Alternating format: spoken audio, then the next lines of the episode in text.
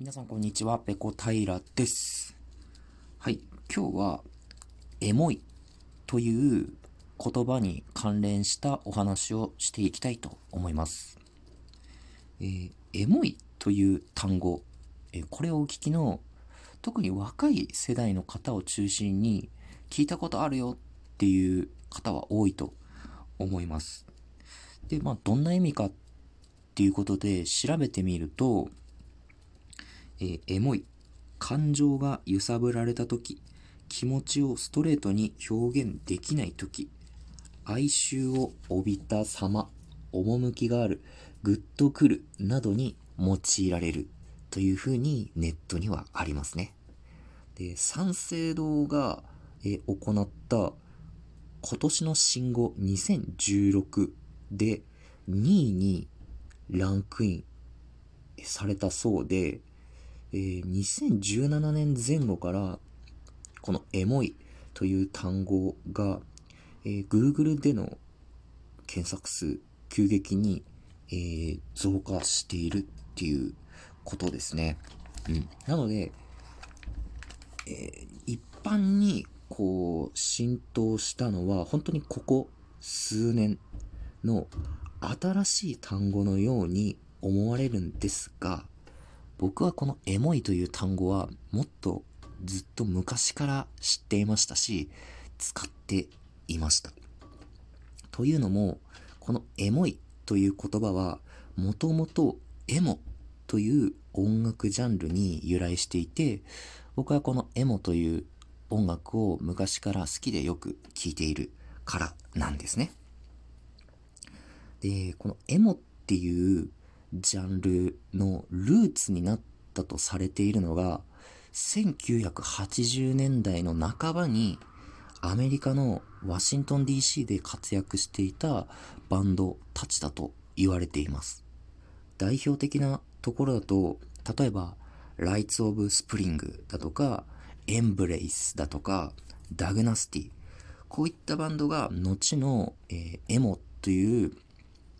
え、サウンドスタイルに大きな影響を与えたバンドだというふうに、え、語られることが多いですね。で、これらのルーツになったバンドが、え、活動していたのが1980年代なんですが、これが1990年代になると、オルタナティブロックだとか、それからポップパンク等々のサウンドスタイルを伴って、このエモっていう音楽が、えー、どんどんどんどん拡大していくんですね。でその中で90年代っていうのは非常に多くの優れた作品が世にリリースされました。代表的なところだと、例えば Sunny Day Real Estate の Diary だとか、 Mineral の Power of Failing、それからエモのバンドの中ではおそらく最もセールス的に、えー、成功したと言われている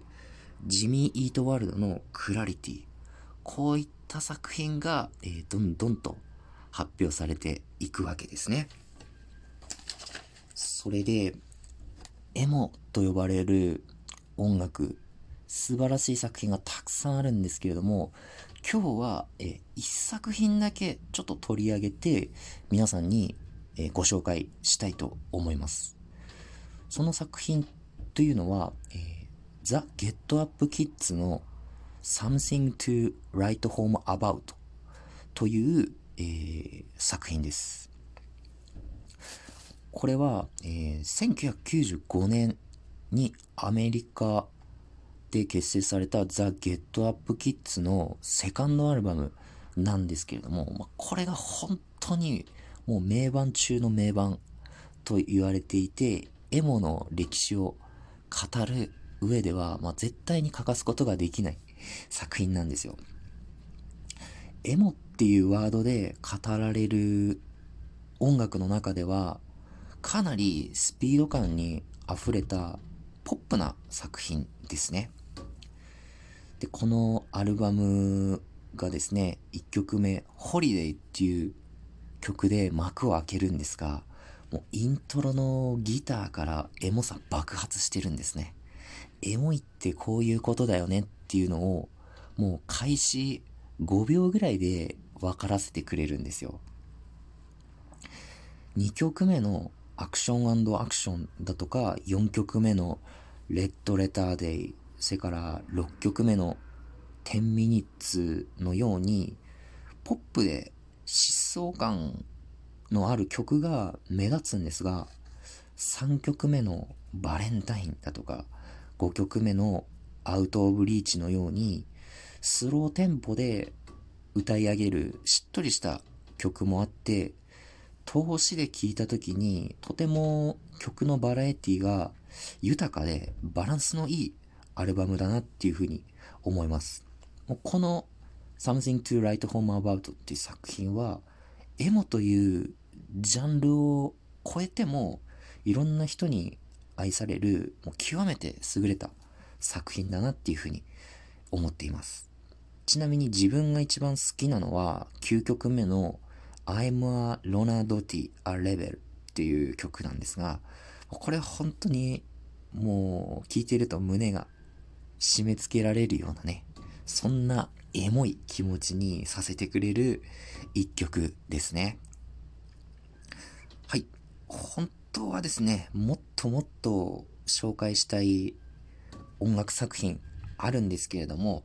ちょっと時間の制約上、また別の機会にお話しさせていただければっていうふうに思っています。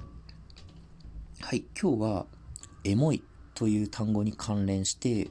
えー、その言葉のルーツとなったエモという音楽を取り上げてお話ししてきました。ちょっといつもと毛色が違う配信なので、あと皆さん、えー、どのようにあの、受け止められたかっていうのがちょっと心配なんですが、もしよければ、えー、感想を送っていただけると嬉しいです。はい、今日の配信はここまでです。次回やれたらやります。それでは、ペロンペロン。